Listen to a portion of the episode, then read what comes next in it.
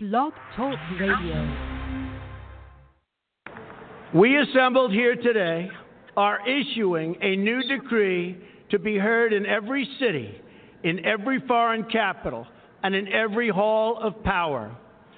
From this day forward, a new vision will govern our land.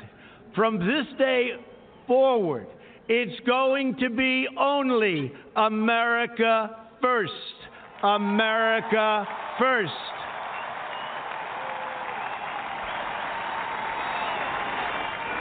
Every decision on trade, on taxes, on immigration, on foreign affairs will be made to benefit American workers and American families. We must protect our borders from the ravages of other countries making our products, stealing our companies, and destroying our jobs.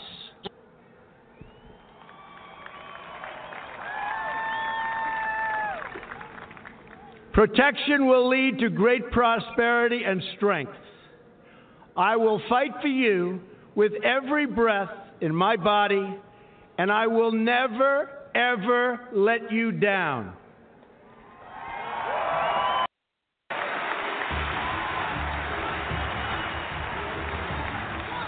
I am your voice. So, to every parent who dreams for their child, and every child who dreams for their future, I say these words to you tonight. I am with you, I will fight for you, and I will win for you.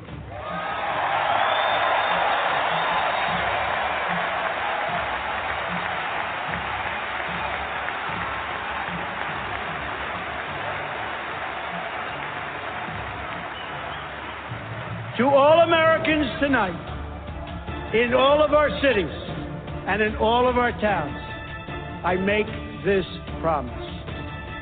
We will make America strong again. We will make America proud again. We will make America safe again. And we will make America great again. God bless you and good night. I love you.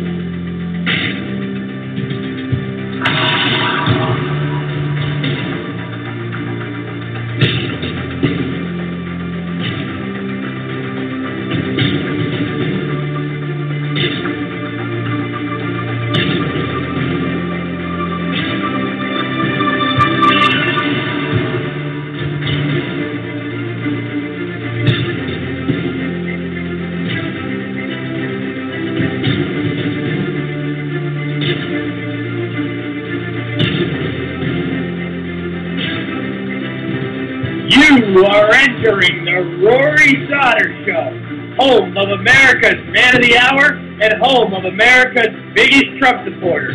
Climb aboard and buckle up your seatbelt because this is a wild ride. Nothing but unfiltered talk and the hardcore truth. Mega, mega, mega.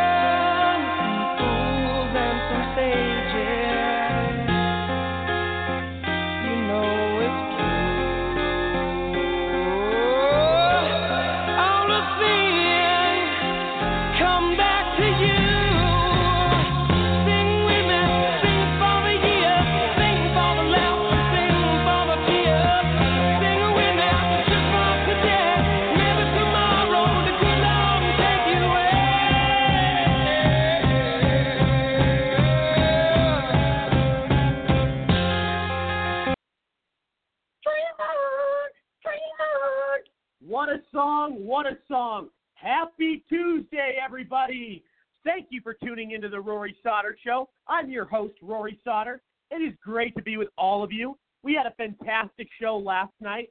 We had fantastic dialogue, amazing guests, uh, and what a great show. And uh, first and foremost, I always want to thank my co hosts, my audience, my guests, and my sponsors. You guys are incredible. Um, the show just keeps getting better and better. Uh, don't forget, we are listened to in 22 different countries and on over 60 online platforms. So we are all over the place, everybody. And uh, you can also visit our new media site for past interviews, past clips, and past shows, uh, the next NEX Gen G-E-N USA.com. Everybody, we have a huge show tonight. So much going on in the media, so much to discuss, so much to establish. Uh, let me introduce uh, my co-host, uh, doctor, award-winning speaker, professor, veteran, technology expert, best-selling author, and commissioner of Parks and Recreation for Maricopa County, Dr. Robert Robert Branch. How are you, buddy? Oh, I'm fantastic. Look forward to being on your show tonight. Excellent. Well, great to have you here. I also want to welcome to the show uh, businessman, uh, Twitter master, activist, and political strategist Bill Lambert. How are you, buddy? Good. How are you doing tonight, Rory? Uh, doing very well, man. I also want to welcome to the show uh, College Repu- uh, the oh call, the founder of College Republicans United and chairman of Republicans United, Kevin Decuyper. How are you, buddy? I'm doing well, Rory. There's a lot of fun and not so fun things to talk about today. Can't wait. Excellent, man. And I believe we have on the line um, very popular guy, popular talk show host, 2024 presidential candidate, activist, and um, an author, Daryl Kane. Kane Crusade in the house. What's up, my brother Rory? I love you, man. I love all your guests. We got Dr. Branch, my dear brother Kevin Decuyper. It's going to be a lot of fun, and, and we're looking forward to this tonight. It, it sure is. I, uh, I also want to welcome to the show uh, nationally syndicated radio show host, successful businessman, political consultant, and activist, Clint Bellows. How are you, my friend? I'm delighted to be here tonight. You've got a great lineup. I feel like I'm batting ninth for the uh, 63 Yankees. Uh, murderers row in front of me here, so uh, I'll just sit here and listen, and occasionally I'll say, "Yep, that sounds good to me," because I think we've got enough firepower on tonight, Rory. Uh, you've got a I'll great tell you, show after- and after- great guests. Thank you, Clint. It's always great to have you here. Uh, I want to get into the opening story, everybody. It, it's it's bo- it bothers me every episode, and I probably talk about it every episode. The border crisis. I talked about it yesterday, and I'm going to talk about it again. There are there are cartel coyotes threatening our people now on their own land. There was a report out today that a Mex- a bunch of Mexican cartel coyotes are threatening Texans uh, about 80 miles past the border. I mean, there's victims of this shit. I just read about another rape today. I'm reading about more killings. I mean, it never, never ends. You know, this is so beyond uh, anything political. This is not about right or left. This is about America first and keeping our citizens safe. Uh, th- this is really sick stuff, and I don't know when this madness ends. It just keeps happening and happening over and over. And like I said yesterday, over a million people are expected to come into the U.S. from the southern border illegally this year. Unless unless we do something, uh, that's what the numbers are on track for. Very very scary. And we have our border guards who are even going on CNN, and they're and they're saying we cannot handle this overflow of illegal immigration just pouring through the border. I mean, they need help. There's not enough border patrol people to keep track of all this. And there's so many areas along the border that are wide open. We've seen videos. They're so easy to walk through. It, it, it's absolutely disgusting that we have to deal with this now and didn't and didn't take care of this 20, 30 years ago. I mean, this, should have been dealt with a long, long time ago. It, it's just been building up. I understand right now it's at an, as far as I know, the numbers are pretty much at an all-time high with border crossers. I mean, it's really high right now. But uh, you know, it obviously built. It's built. It's built up over so many years. We have so many people in this country illegally, and it's it's just it's really unfair to the to to the people that came here the right way and became legal. And it's also unfair to to working class taxpayers that have to you know uh, be responsible for these people's tabs. Um, it's sick, sick stuff. I want to play this clip from Tucker Carlson, and then I want to play a clip of what Trump said earlier about shutting the border down. I mean, he's had enough. He's not playing any more games. We, the people, aren't playing any more games. We're tired of it. Something needs to happen. And the way it sounds is something's going to get established this week in the Trump admin about shutting down the border. And we all know right now, I saw reports out today, the RINOs are already battling against it, trying to stop, uh, trying to stop Trump from shutting the border. It's just ridiculous how people keep going and, over our president and, and just try to go against him. It's absolutely disgraceful, and it's the, the most. It's, it's so dividing. I mean, it's it's sick. Uh, let me play this from Tucker though. Uh, one five. Good evening. Welcome to Tucker Carlson. Tonight, Donald Trump ran on the promise that he would secure our southern border when he ran in 2016.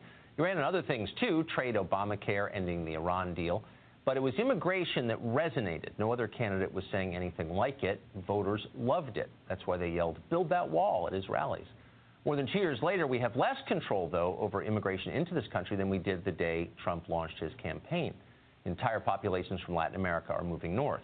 In February, authorities apprehended 76,000 illegal arrivals at the Mexican border. By last month, that number had ballooned to 100,000. They are coming because they know that they can come. Our current system can't stop them. If illegal immigrants show up here with children, they're almost certain to be released into the United States. They will never be deported. Close to 100% of children and families detained at the border last year are still here. It's a scam. Before 2013, only 1% of aliens arriving at the U.S. border sought asylum based on credible fear in their home countries. Now, more than 10% do. They know the script. Even CNN can't lie about it anymore. Yesterday, to his credit, one of their anchors went to the border and talked to people trying to cross illegally into the U.S. Watch this conversation. It's the most honest thing that's run on CNN in a long time. Why did he take his kid with him to come here if it's just to work? ¿Por qué se trajo usted a su hijo si usted viene a trabajar? Porque si eh, eso está que si uno viene con el menor, a uno le dan permiso. Si no, yo hubiera ido para Honduras. Hubiera estado tres, cuatro meses preso y hubiera ido para Honduras. It's what you and I were talking about. He says that if he comes here with his son, then he's allowed to stay. Y quiero, Otherwise, quiero he thinks he's allowed Wow.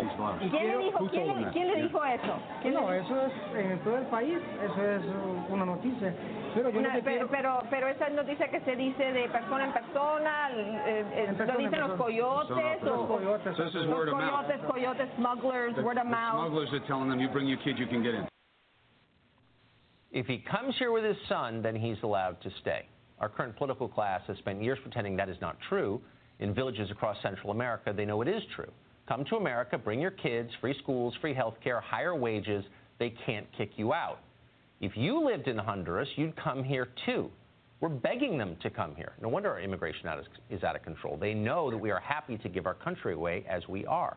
Uh, Lawmakers are allowing this to happen. They could close the loopholes that allow it in about an hour, but they haven't done that. They likely won't do it. They show no interest in the effects this invasion is having on normal Americans the suppressed wages, the stolen identities, the clogged emergency rooms and failing public schools, the fentanyl crisis. They don't care. The Chamber of Commerce tells us that everything is fine. Just yesterday, they attacked the White House for even suggesting we might have to shut down the border to protect the country. Guacamole prices might rise. Democrats, meanwhile, rejoice in the scale of this disaster. More illegal immigration means more power for them. They're actively for it.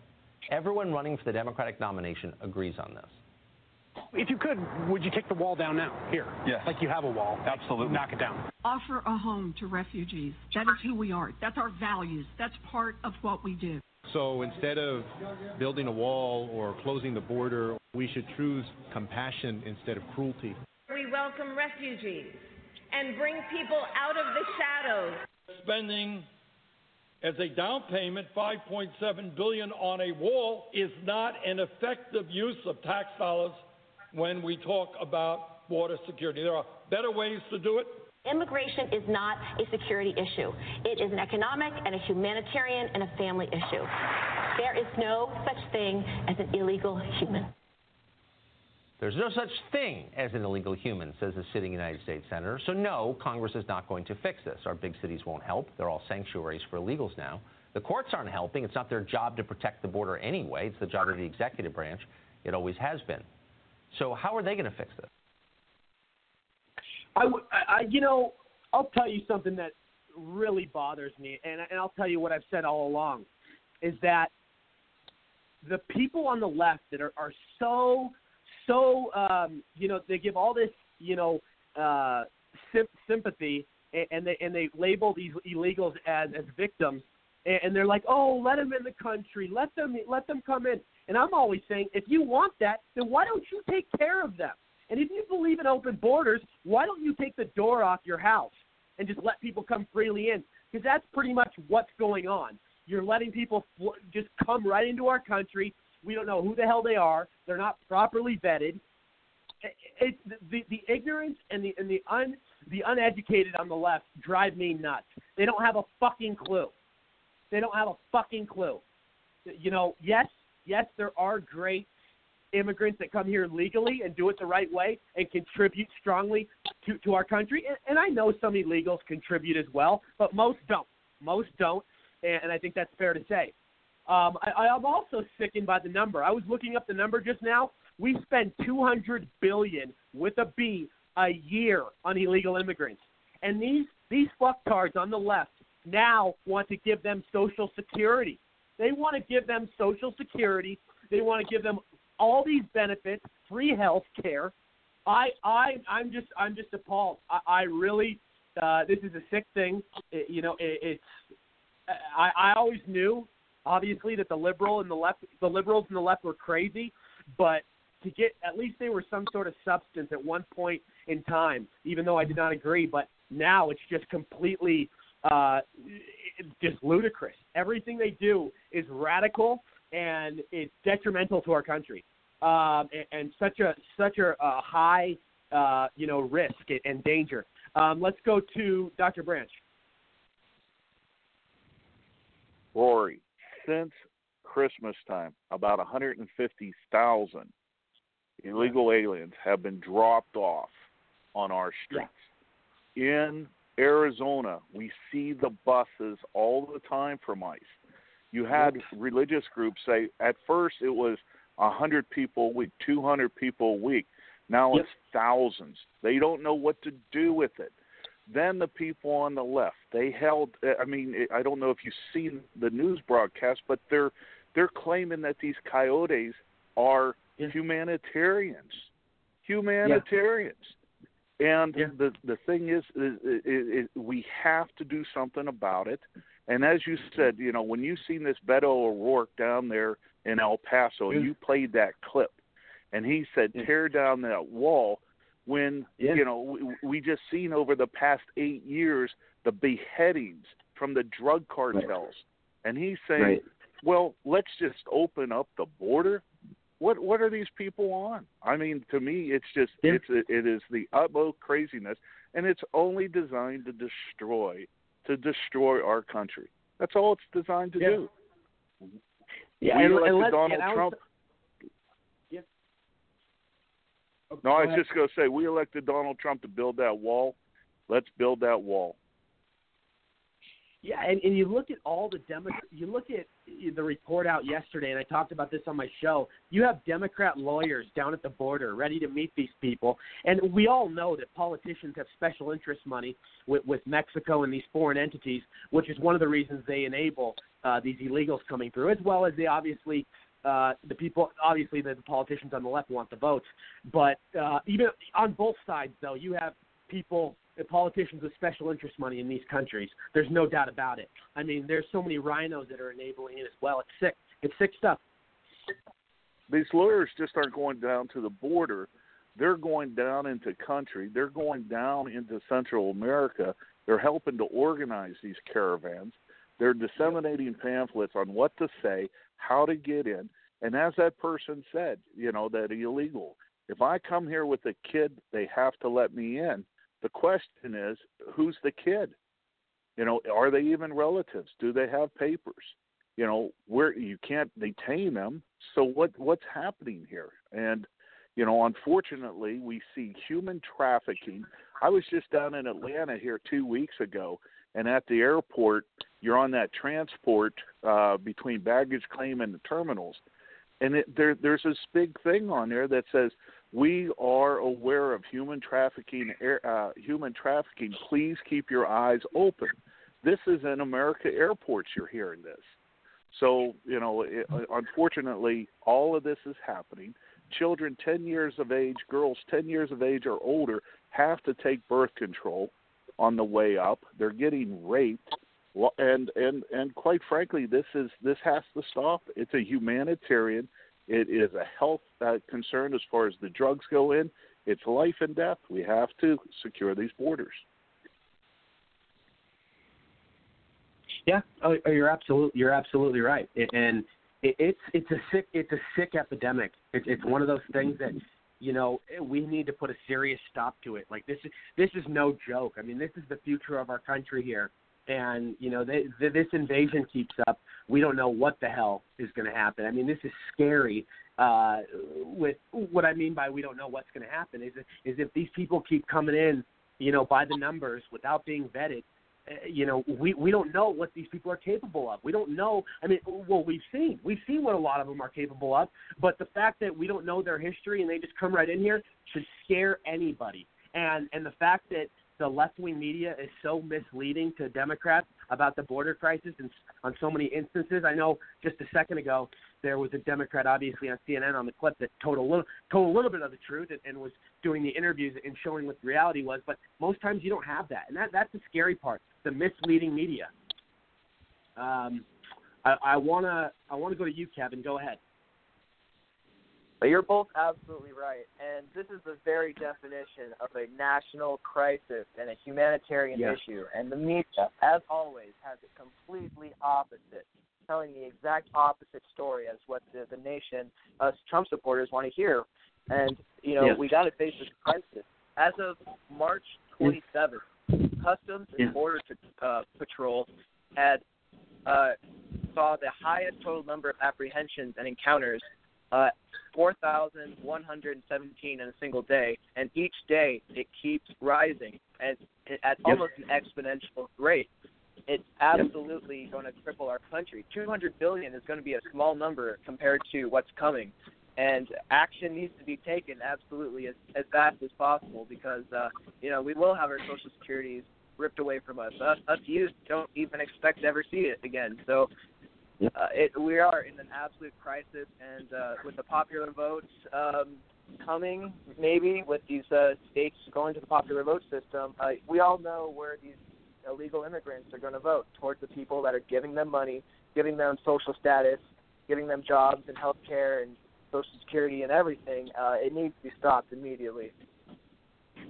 I'll tell you, I've been reading some of the most disturbing stories lately. Like an illegal alien fucked a cow last week, and that was national news. Then an illegal alien I sadly read about today and, and was a little. I mean, actually, I was extremely disgusted in my stomach, and I don't know how anybody uh, lives with themselves after they do this shit. This guy got 25 years. It's illegal alien because he raped a 12-year-old girl. I mean, the evilest of all evil. I mean, the sickest thing you could ever do. Uh, you know, these people are just monsters. Uh, You know, a lot of them. I mean, not not all of them, but Right. there's a good amount of them. and and the people, just the Democrats especially, they're eating up the the media story, um, just everything they're saying, and they're fighting against us uh, on all of this. And I know personally what it's like, you know, even on ASU campus to be shouted at from a, a mob of very far leftist people saying that building a wall is genocidal, that we are killing people, that we are the epitome of evil, we're Nazis and KKK for wanting to protect our country. And they really do believe it. They really do believe that we are genocidal monsters because we want to protect our country like this. Yeah, uh, Bill, go ahead. Well, I think you know I, I, this has been going on. This is not a new thing that with them sending people down to pass the border and sending lawyers, and this was to culminate under Clinton, so that these mass immigrations would have walked right on in. You think it's bad now? If Clinton would have been elected, it, it would have been tenfold, and that was part of their plan. And the, the, you don't organize these things in a few months and and fund them in a couple months, and so. I, you know, if you probably really could look through the history of it, you you would look two or three years back and see that that these things were coordinated to to arrive during the during the Clinton administration. Thank God there was never going to be a Clinton administration. But the, the these liberals are hypocrites. I just posted a, a video on Twitter where a reporter was out on the street and asking liberals, you know, would you take in a, an illegal immigrant to into your home and take care of them? Everyone to a person said, absolutely, sure would. And then the then the reporter brings up an immigrant and says, well, here's Juan, and he needs a home.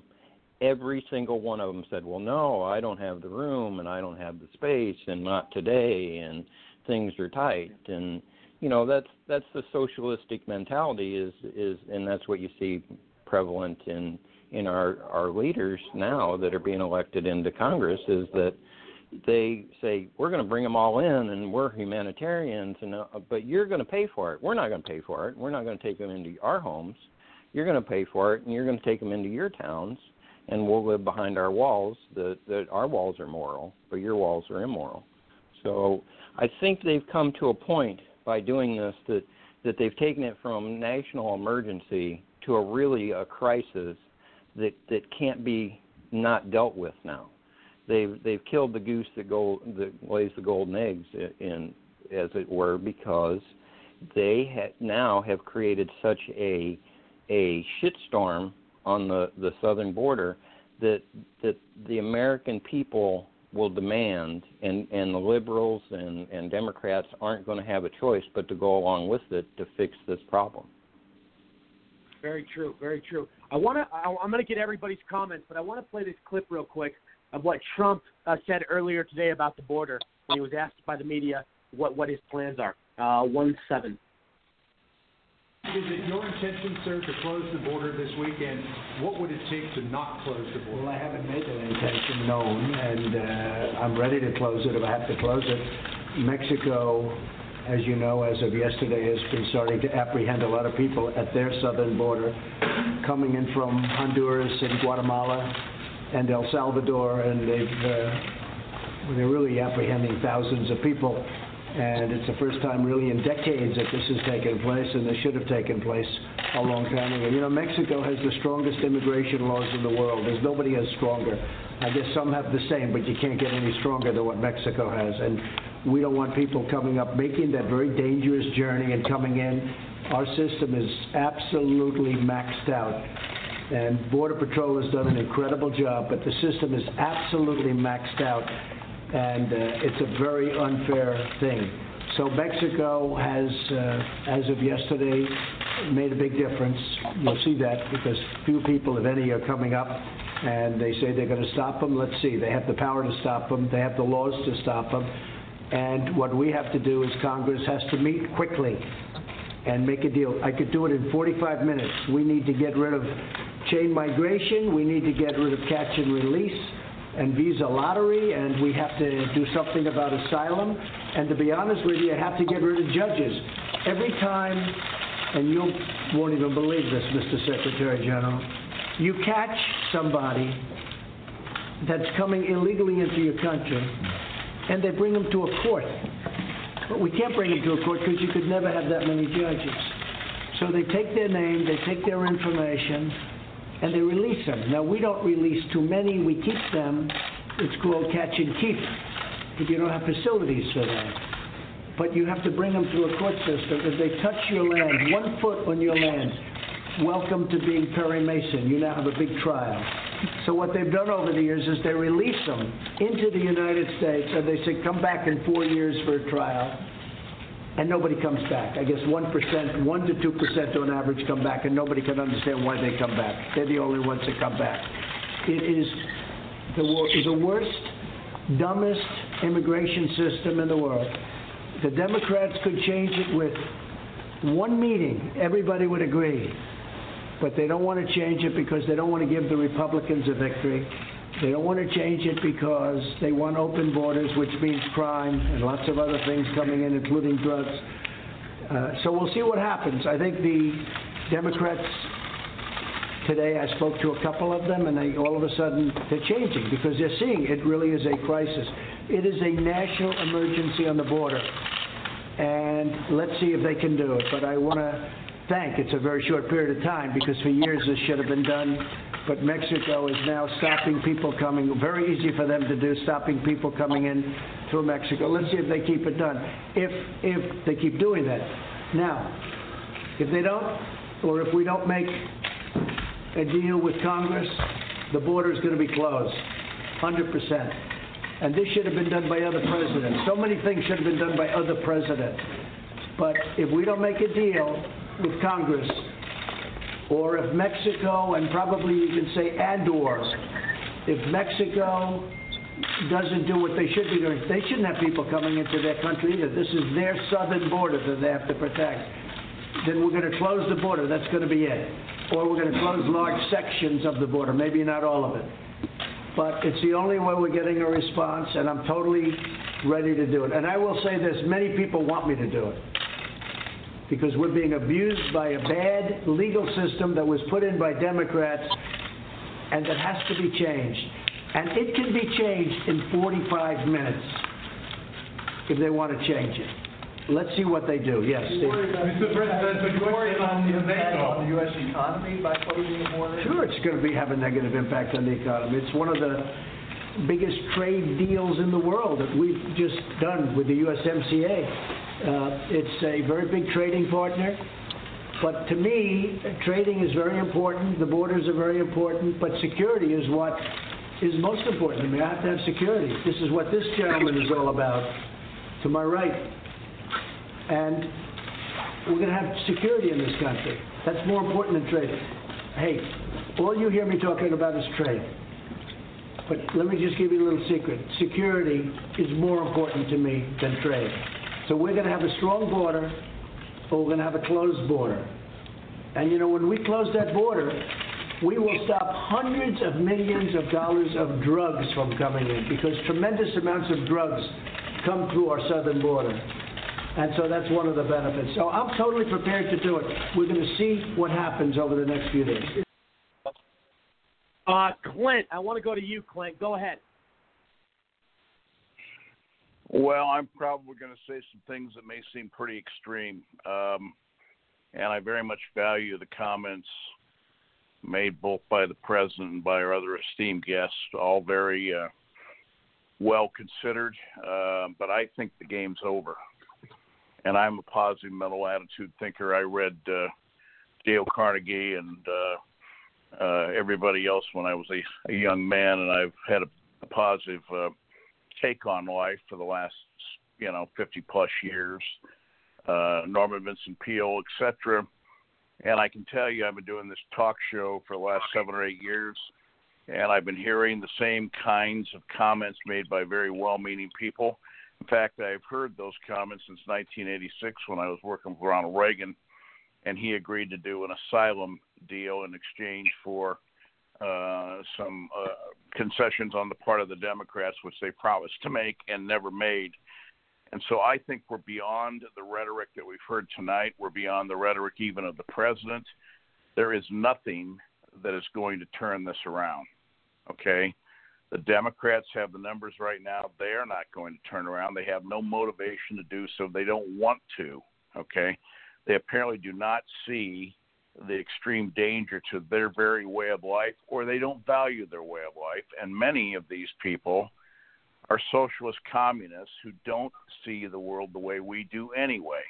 If we've got 330 million people in the country, we're lucky if we've got 120 million that still are of the traditional pay your taxes, go to work, raise your children, go to church. Uh, you know, the the the American dream, so to speak, is not the American dream of these people. It's become a tipping point. Europe is lost.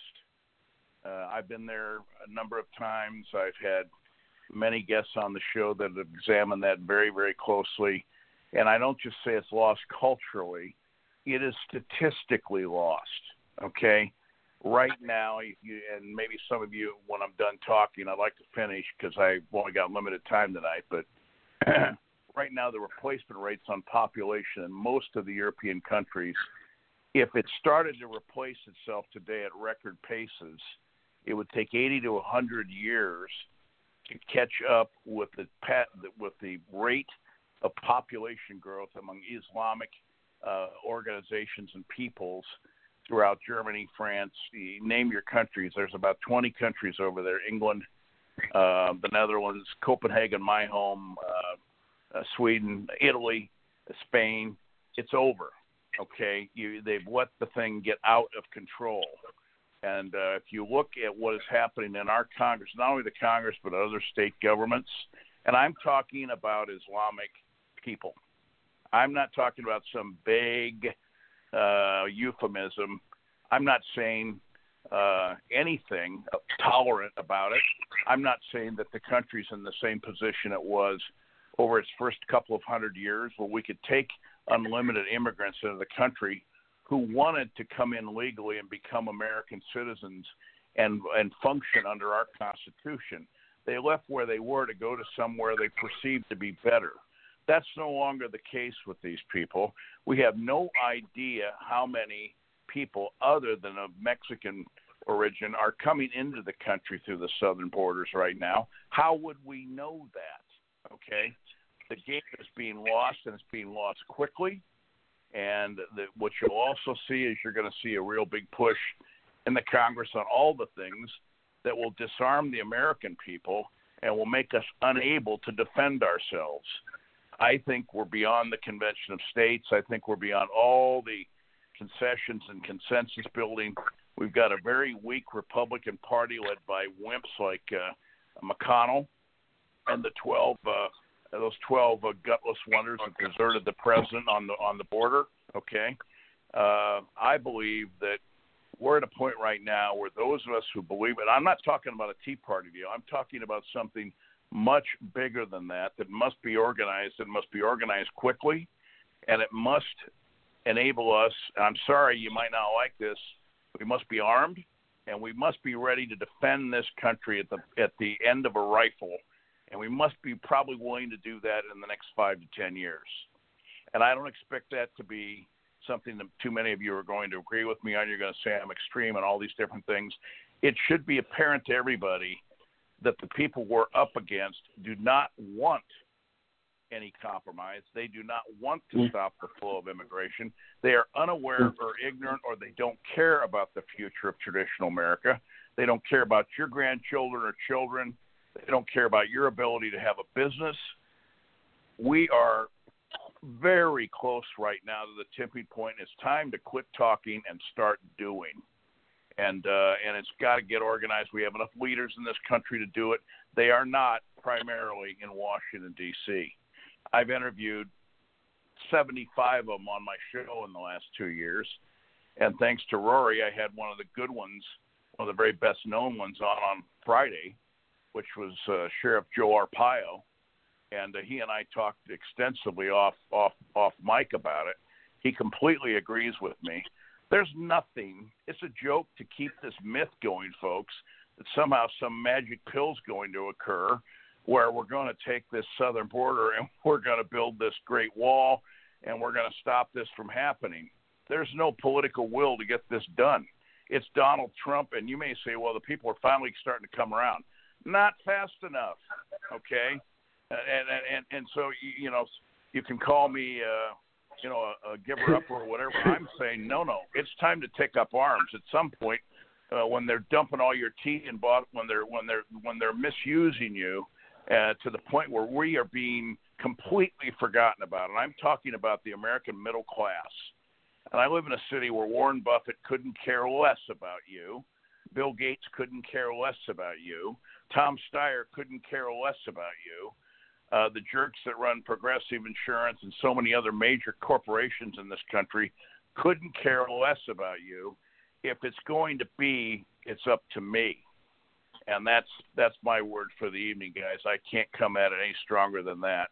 Uh, I don't have all of the wherewithals and all of the schedules, but it needed to start already. We're already behind the curve, and uh, Yeah. that's my take. And you, uh, thank you very much for hearing me out. I really do appreciate the audience, and uh, that's where I'm going with my television show that's coming on in a month or so. And you know, I I carry a gun today. I expect to, you know, be targeted, and I have been in the past. And uh, Yeah. you know, we are we're really at a point right now where we've let this thing go so long. They think we're a joke. Okay, uh, Mhm. our enemies and the people running this immigration. This is not some spontaneous thing. This is being organized by guys like George Soros. All of our enemies are feeding this cancer on our southern border, not to mention our northern border and some of our other points of immigration. Can't Mhm. really point to too much to be that happy about right now if you're going to be frankly candid about it. We got one thing going for us, and his name is Donald Trump. And if he can survive Right. another three or four assassination attempts, which he's already survived, by the way, according to sources I have, um, we're going to be very lucky. But don't count on anybody. Uh, in the Republican side of things, we've got a guy in my district who's a former brigadier general. I love the guy; he's a great guy, and he's a wimp. Okay, and he was in Iraq. He was in he's in Ramstein. And this guy, the only thing he's concerned about is getting reelected. I promise you. Okay, and it ain't going to work the way it is. It's going to have to change, and it's going to have to be almost spontaneous. And there will be deaths. There will be there will be confrontation, conflict on the streets of America, and either we're going to do it now and get ready for what's coming, or we're going to sit here and just get clobbered, like Europe already has. The number one boy's name in Germany last year was not Wolfgang; it was Mohammed. And at this point in time, all of those all of those countries are under 0.14 on their on their replacement values, which means they will never catch up. It will take 100 to 200 years to get back to where they were 20 years ago. That's just a statistical analysis. That's those aren't my numbers. Okay, uh, they're they're they're they're through. Okay, get your trip to London in soon because uh, you won't be able to go there very much longer. Thanks for listening. Very well. Yeah, well, well said, Mike. Mike, I, I do got to. I want everybody to stay put. I do got to introduce our next guest here in the next couple minutes, but I, I do want to get a few more people's comments about this. I know we're running a little behind. I apologize for that, but Mike Peters, go ahead in New York. Mike Peters. Yeah, I I think one thing that we're overlooking, everything, everybody's pointing the fingers and looking at, they're not looking at the root, what's behind it, and where the money is coming from behind for these immigrant, these illegal immigrants, as they call them, these illegal aliens that are coming across the border, is that Open Borders uh, group, um, People Without Borders. They're based up in Chicago. And there are articles out there that show they've already done studies proving what foundations have funded this. Uh, these group, and they're all the Soros and all the rest of the left wing foundations are behind all of this, and they've been funding it and promoting this. And I don't understand why Trump, why the government doesn't go in there and just neuter the son of a bitches and put an end to it. Bingo. Well said, well said. Uh, IQ, and then I'll go to said. Daryl, and then I got to take a quick commercial break, and then we'll introduce our guest. But uh, IQ, go ahead. The gentleman who spoke for a lengthy time was 100% correct. I've always said no nation on earth today except the United States of America is allowing what's happening. No nation. If you want to defend your border, you put the military, you put minefields, and anybody who comes in illegally, shoot to death. So if the other gentleman was extreme, I'm more extreme. But in fact, I'm not extreme. I'm being realistic. And illegal is called illegal for a reason. That means he is not part and parcel of the American people. He is invading. And anybody who invades your territory, you shoot him dead. That's my word. Back to you. Well said, IQ. Daryl, go ahead. Yeah, so we got some some hot comments here. Um, I definitely agree with a lot of the things that Clint said. There's a couple places where I part ways, um, but I, I think that he's certainly correct in his assessment that you know the, the game, and, and we've been talking about this a lot this week. The game is is essentially broken. You know, and we're, having these conversations, but the, the reality with a state like Texas, it's it's not about whether or not Texas is going to be turned uh, you know, purple or eventually blue. It's it's a matter of when that's going to occur, right? So it's a matter of, of what pace these things occur. And and we have a problem now where there's a, a gravity in place from from the, the the demographic shifts that the left has forced on the country. And you know, I, I want to kind of I mean, of course, we have the, the criminal element, and, and there is a, a legitimate security uh, concern, certainly with open borders. Uh, but the truth is, is that a lot of these people coming over, they are perfectly good, uh, you know, hardworking people. I, I actually I used to play a lot of club soccer in, in California. I played on teams where I was probably the only Spanish-speaking, uh, only English-speaking person. Excuse me. And you know, yes, these are a lot of these people. They have Christian families and traditional values, and and sort of the conservative thing is, well, eventually we can get the left to stop bringing them over if if we get enough of them to vote for us in a 30 or 40 year process, not really understanding in, in 30 or 40 years that the country is gone. And, and the reality is, is that you're never going to be able to get their vote because no matter what, you know, when you look, I mean, this occurs in all of the minority groups. African Americans, okay, they're socially conservative. They are not on board with same sex marriage and transgender restrooms, right? The left gives unearned goods to, to victim groups. And and what you're talking about with, with Latino Americans, it doesn't matter if everything about the left is antithetical to their traditional values. I mean, let's let's realize that basically, I mean, you know, we have a guy IQ on here. People all around the world that have a, a sort of a respect for natural law, right? A, a sort of a God fearing reality. Uh, that everybody is in agreement upon things like uh, you know, marriage and family and these types of there's, there's there are certain values that are that are universal that sort of transcend these things. And and what you see is that actually the only people in the world that believe the things that progressives believe truly are, you know, affluent white progressives. These are these are really the, the only groups. So that they're actually completely ideologically isolated from these groups. The question is, why do they get 70, 80, 90% support from these groups? Well, it's because they're giving them something that wasn't earned, giving the country to Latin, to Latin America. They're giving it to the third world. And there's nothing, you know, and, and these, and again, it's not, it's not so much. I mean, I get it. You're in the third world. You have the United States. You come here. You get paid to vote. You get your, you know, you get uh, scholarships specifically targeted to you. I don't begrudge you for wanting to come here. It doesn't change the reality that I don't want you here. because the the country has been changed.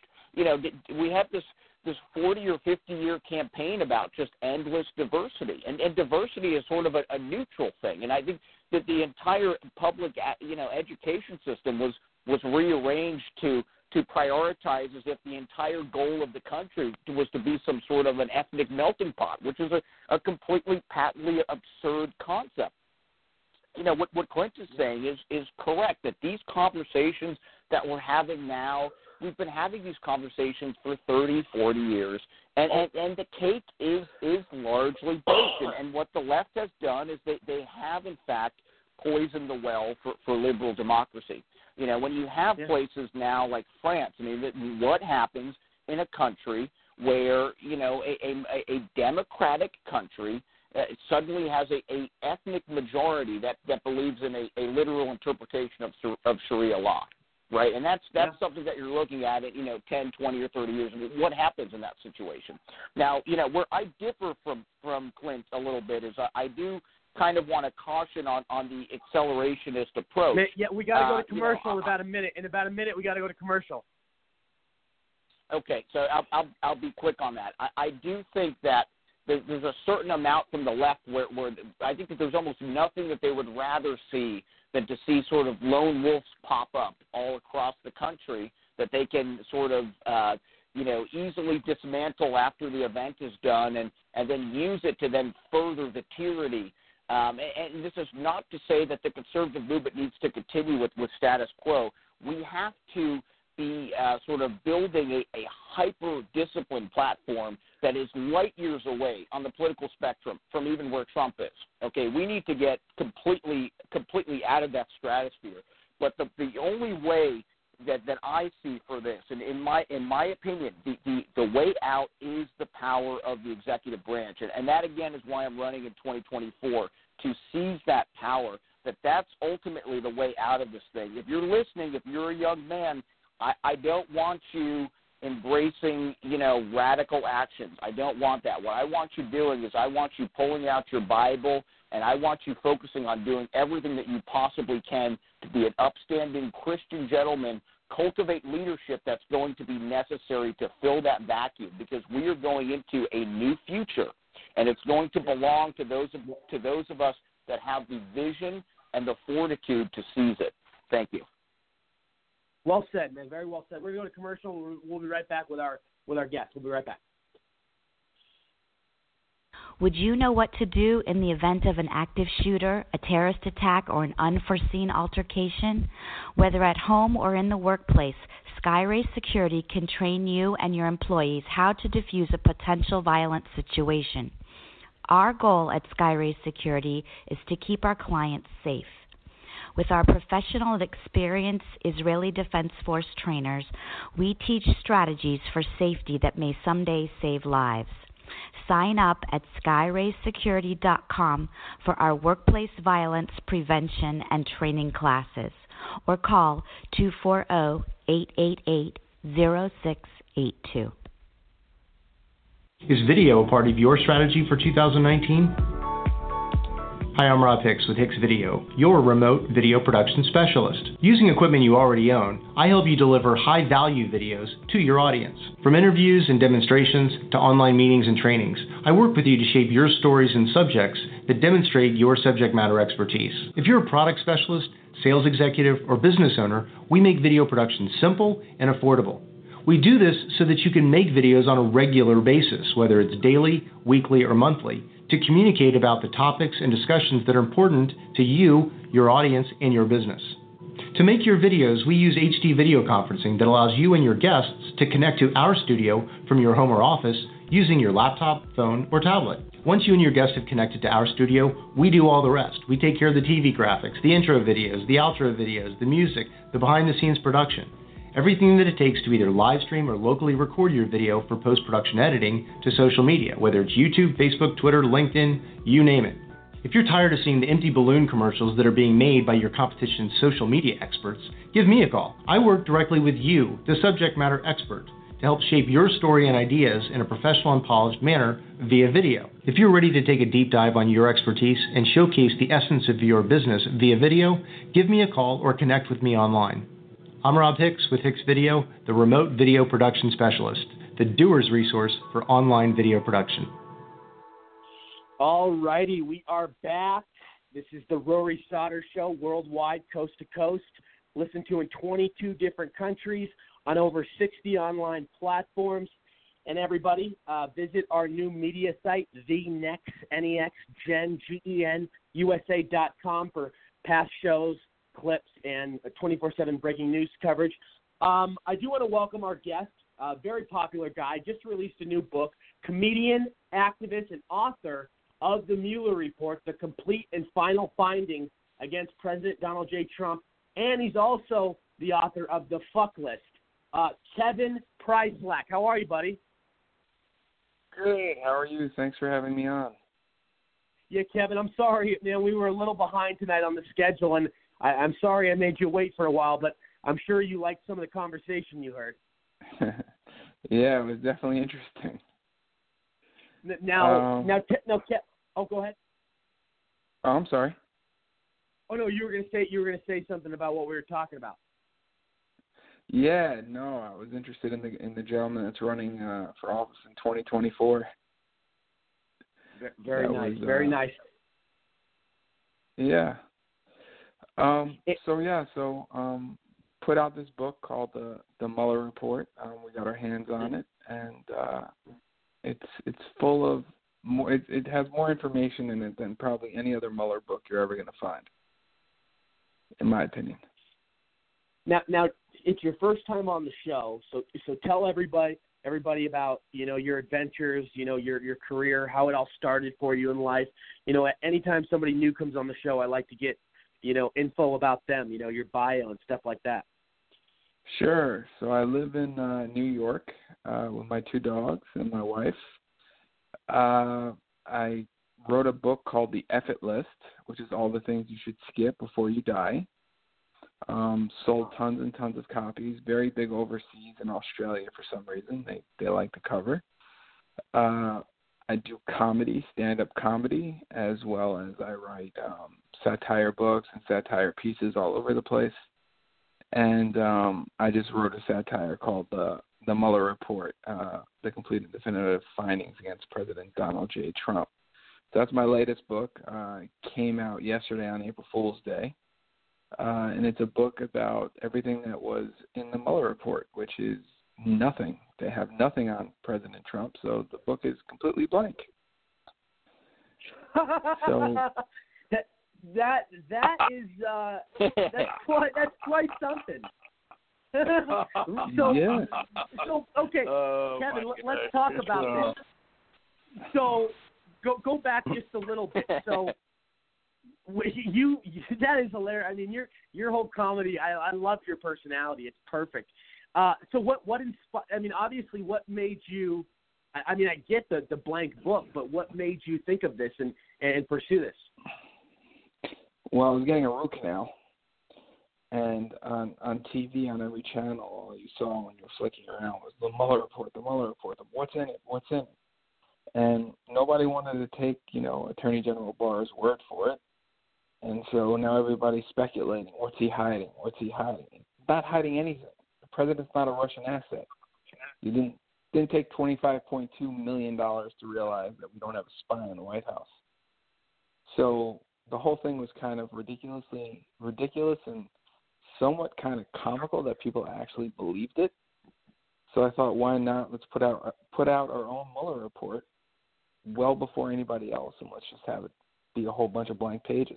Now we do have a thousand sixty four words in it, but it's basically the beginning of it is praise for Mueller from all the Democrats that were in love with him, and in the back of the book, it's also praise for Mueller from all the Democrats that now hate him. So there's a before and an after, and then we just literally have the findings of Mueller and no collusion, no obstruction, and there you go. You could buy it for all of your liberal friends uh, that see the Mueller report. You send it to them early. They open it up. There's literally nothing in it. That was the premise. Wow. The premise was to have some fun. Well, it it, it makes sense. Um, uh, Kevin, I'll go to you. Kevin, go ahead. Uh, me, Kevin, right? yes. Yeah. Uh, honestly, I'm very tired of hearing about this Mueller report because it's been going on for two and a half years. You know, uh, we see week after week after week.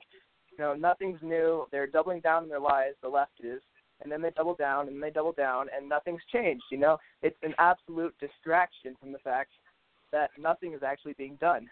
Nothing. You know, Trump Yeah. is the only person that could actually make a real difference here. Um, and you know, all the evidence is out. We know, everyone knows, but still, nothing's being done. Why is nothing being done? Yeah, Um, no, no, I hear you. For example, the Supreme Court, for example, Why? has done um, you know almost nothing. You, you know, they can't even defend our Second Amendment rights.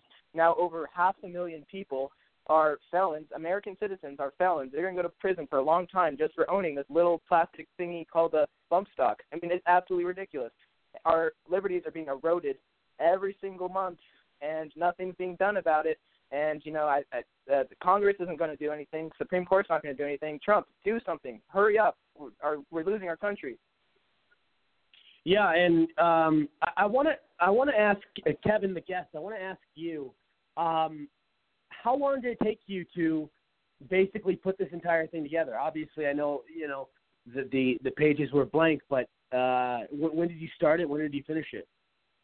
started it on uh started it on last Monday and I finished it uh Monday night. So it, it does take some time. it took about 12 hours. So you know it's got to go through layout, it's got to get proofed.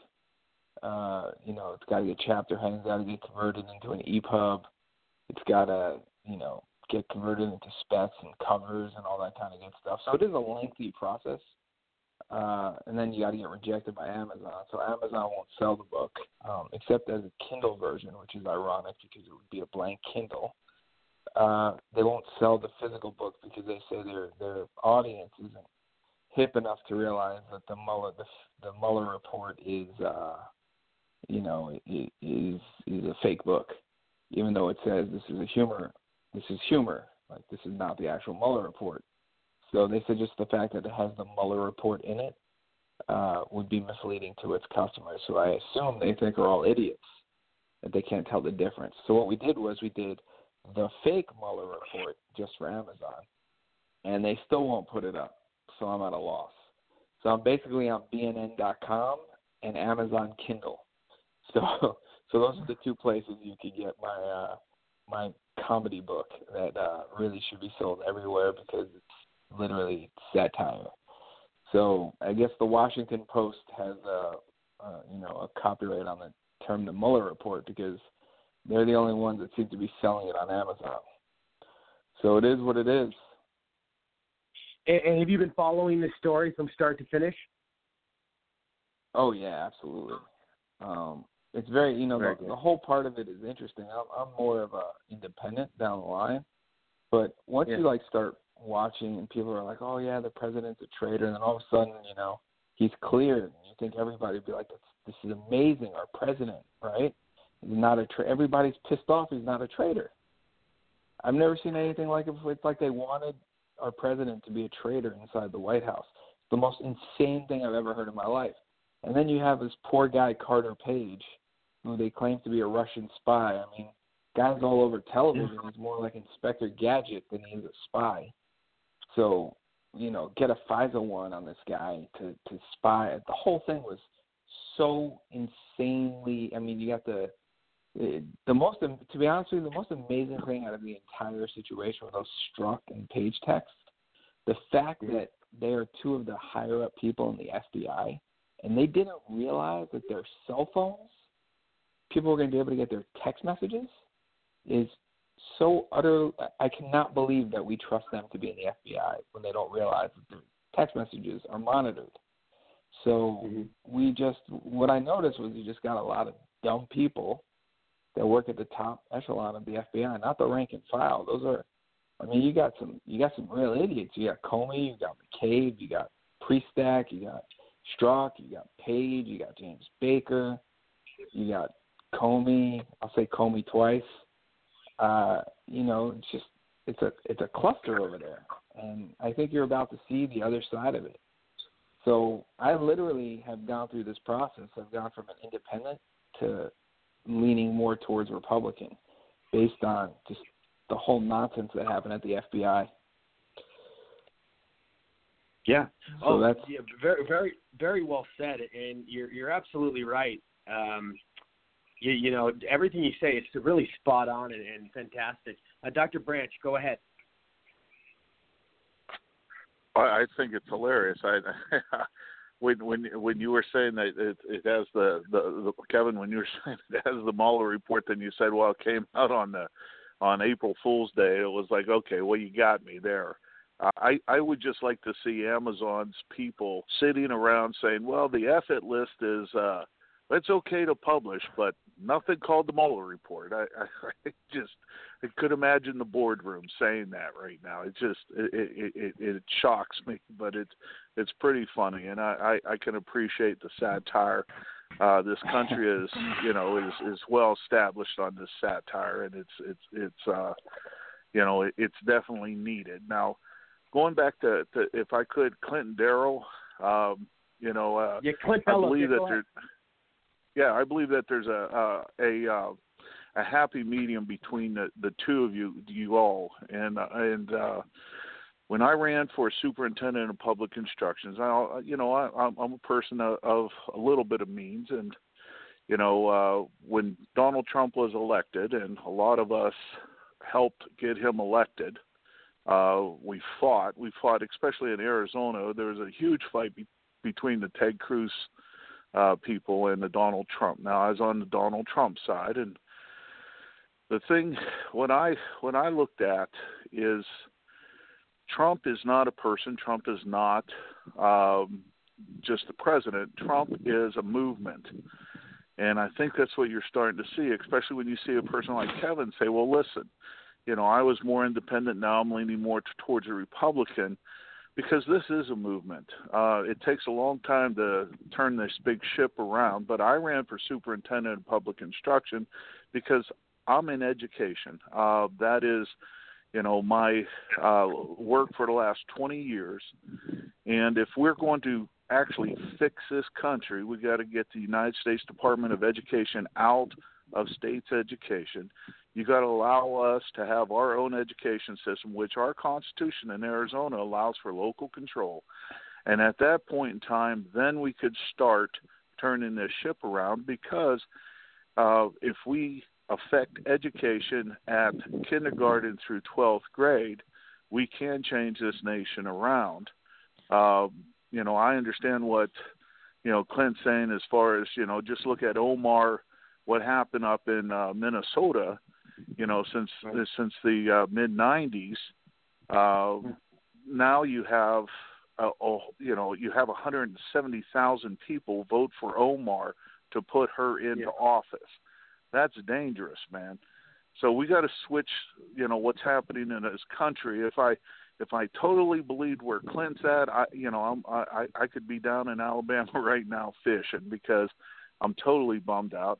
Uh but Daryl, you know, 2024, you know, the reality is there's got to be a happy medium here where you got to you, you know, you have to understand that there's a lot of us out there, a lot of people like me that don't see Trump just as the one person. We see Trump as the entire movement. And, you know, I am so happy the Mueller report came out. I'm so happy Kevin's got the satire. I hope it sells millions because you had me in it. But the reality is, we have to understand that Trump is a movement. And if you're looking for something, Daryl, you know, that is that movement. I'm with you. And believe me, people down here in Arizona, we have our guns. So uh, God bless you all. Uh, Bill and Thank Texas, you. Everybody needs to go to BN.com and order the, the, the Mueller report. Um, give it to all your liberal friends. Bill in and know, Texas, go ahead. Um, no, Yeah, you know, um, yesterday for oh, I'm sorry, go. Go ahead. Me or Go ahead, Kevin. Okay, no, what I was saying is uh So yesterday for the, the the whole April Fool's launch, I was telling everybody, I was like, "Oh, how'd you get it?" You know, people actually thought I had the Mueller report. I said, "How'd you get your hands on it?" I said, "Well, you know, my fiance's sister is Adam Schiff's maid, and she went to Adam Schiff's house, and she saw the Mueller report right next to his toilet, and so she scooped it up because it was a leaky toilet because you know he's a leaker." And and brought it home to me, and that's how I was able to get the Mueller report. and I can't tell you how many people fell for this. So, I mean, it was it was it was kind of interesting. I mean, people are, you know, people think they're going to get 400 pages. I mean, it, look, at the end of the day, I mean, majority of this, we should never even actually see this thing by law. But I guess because of public interest, they're going to show it to us the issue is like there's grand jury tests. I mean, let's just say hypothetically, right, Rory? Let's just say hypothetically, you're in it somehow.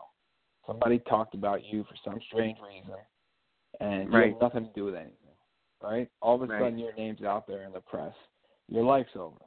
Take a look at this George Papadopoulos, and you got Carter. I mean, their lives are over. Who's going to hire a 31 year old that was accused of Russian collusion? Nobody. Who's Right. going to hire Carter Page? Nobody. It's uh I mean their their lives are over they really have no repercussion. I know he's suing the the government, but you can't really sue the government for stuff like this. Government has immunity. So I mean, it just shows you that the power that that psychos could have in, in ruining people's lives. So that was the inspiration for for writing the book. More so was to, you know, to make people look back and just say this, these past two years have been absolutely insane. However, you know, there's a book that's written out there that kind of sums it all up in 262 blank pages. So that that was really the inspiration. I, I love I love it. I love it. I love it. Uh, Bill, go ahead. Bill in Texas. Yeah. Um, you, the I want to kind of go back a little bit to what we were talking about with with the the writing of this country, and and you know, God forbid that it it does take something something drastic, but there are militias that that are organized, and they, and we've got over 20 million veterans that with an 80% conservative rate within there that that have the right minds, and there's a lot of oath takers like myself who swore to defend the Constitution. And you know, in the in the the Declaration of Independence, it says that um, when a long train of abuses and as- aspirations uh, pers- pursuing inevitable the same objective evinces a design to reduce them under dep- absolute dep- deposition, dep- excuse me, um, despotism, it is their right and their duty to throw off such government and to provide a new guard and to to secure their future. So the the liberal it, has to reach a, a turning point like it did in the Revolutionary War. There was a lot of things that, that are paralleled to today that was going on then between the British and the colonists, but it, it only took one 16 year old kid getting shot in the street to spark the war, and you have to be on the right side, the morally right side of history, in order to prevail in that. And that's that's where we're at that point now, where I think that because of the Mueller report has turned up nothing, and liberals don't have any recourse except to to accelerate or to to bring about greater and greater harm, that we're going to reach that point. But you, you don't think for a minute that the the that the it, these these cities can't if it turns turns that out to be that and and and we really do have to take up arms and and and instill for our future you, you can cut off New York City and you can cut off Houston, Texas, and you can cut off California, and you've taken out 90% of the, the liberal population who don't know how to use guns. And and military minds understand that. That's part of, of prepping a battlefield is to understand those dynamics. Right. Um, Mike, Mike Peters, go ahead. In New York, Mike Peters. My God, it's so complicated. I don't know where to start. There's so many things. First off, Michael Knowles is a friend of mine, and he wrote a book back in 2017, uh, "Reasons to Vote for Democrats," and he used the same tactics that you used in, in this book, But what's interesting to me is that Amazon allows his book to be sold. I just looked it up and it's still for sale there. I wonder why they're playing games with you and not letting your book be sold. That's strange to me. But because uh, there's many books called the Mueller Report. Um, but if you do look at Ah, his okay. all the way down, all the way down at the bottom, it says lefty Yeah. lawyers um, want me to tell you that there's only pages are mostly blank and there's a thousand twenty words in it or something. Our right, yeah. is more explicit than anything you've ever seen in your life. This is a humor book. It is not real. All right, right, right. Well, the same thing with Michael Knowles. Michael's book was a uh, for joke. It was a joke. The comprehensive guide, reasons to vote for Democrats, and there's nothing in it. All blank. Yeah, You no, know, I know, I so- understand that. But after, I, I, I trust me, the book sold hundreds of thousands. That book sold hundreds of thousands of copies. Um, Right. It, was- it was Right. genius. Um, not Right. as genius as this book, but it was genius. Uh,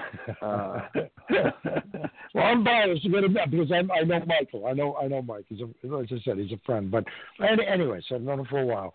Um, but getting back to the other thing, and congratulations on it. I wish you all the luck with it because anything that is a satire, anything that exposes the stupidity of the left, I'm all for it. I think I really think that we should be turning them into a joke. That uh, the joke they are and exposing the joke they are.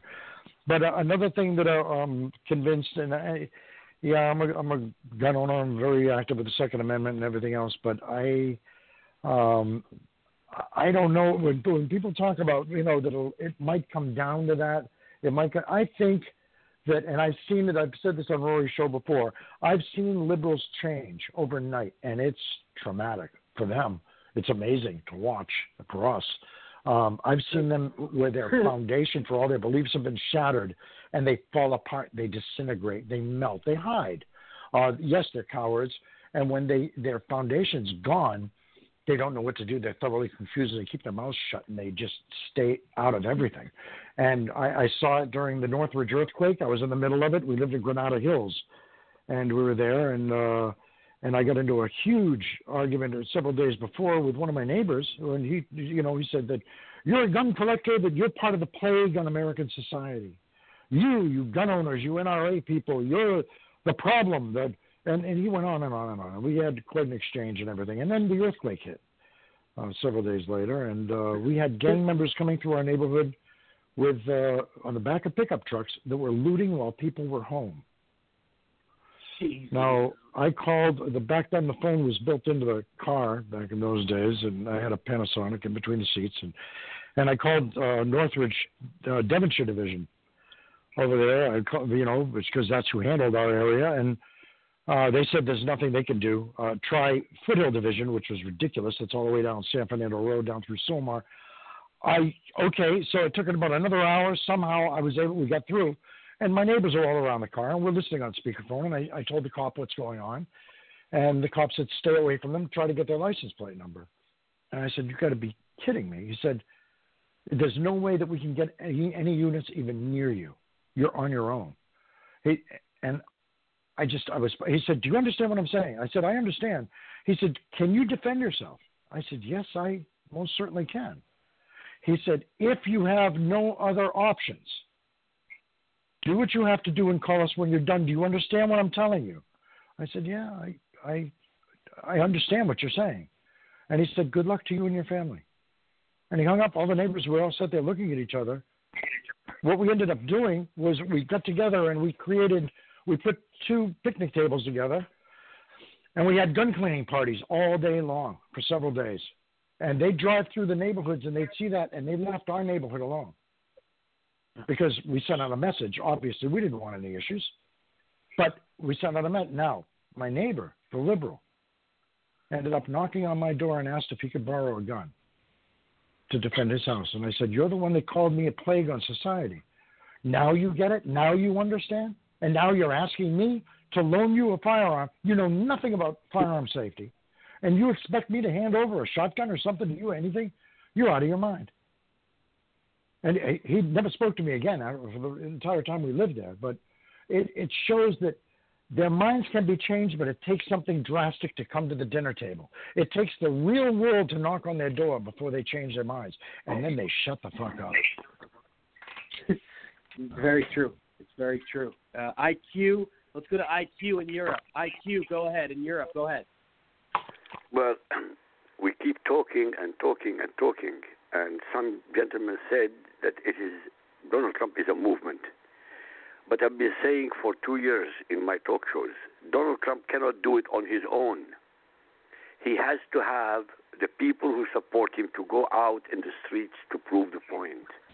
But nobody is going out in the streets. Only the leftists are going on the street. I, we haven't had a single occasion where supporters of Donald Trump went out by the hundreds of thousands to say not in our name, to say that we need to have the borders secured, to say that we don't need three or two or three Muslims in Congress trashing America and getting away with it again and again and again. And yet, anybody who speaks about Islam, whether in Congress or outside Congress, is shut up. The time to to talk is over, gentlemen. I'm talking from the outside looking out from Europe. As one guy said, Europe is finished. Demographically, Europe is finished. Not in one year, not in two years, five to ten years, definitely gone. But you don't want America to have the same suffering. You can't keep on talking. You have to organize movements. And you have the people to do that. You have the patriots to do that. But you've got to show it. Am I right or am I wrong? I keep asking the question. What do you think? You're you're, you're absolutely right, and, and I want to I want to welcome to the show uh, who's on the line, uh, economist, entrepreneur, speaker, writer for Town Hall, writer for Newsmax, LifeZette, and a professor of finance at Stockton University in New Jersey. Dr. Michael Busler, how are you, sir? I'm doing well, Rory. How are you? And hi to everybody. Uh, pleasure to be here. I'm listening to some very interesting conversations. You know, I, I always tend to agree with what Dr. Branch says, uh, and followed up by IQ. Um, you know, the country was really headed in uh, the wrong direction. Um, you may recall when Barack Obama was running for president uh, in 2008, he said he wanted to fundamentally change America. And what he had changed it into uh, was something that uh, historically the country was uh, probably a center right country, and he tried to pull it all the way over center left, and then his successors now are trying to pull it even further to the the, the left. Uh, Donald Trump comes along, and as Dr. Branch pointed out, it wasn't just a person running for office; it was really a, a movement uh, away from that kind of thinking and toward more uh, free uh, freedom and free market principles.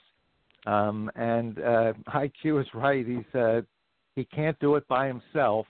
Um, now we typically don't do things like march in the street that often for things like this, although the left seems to do it uh, very often.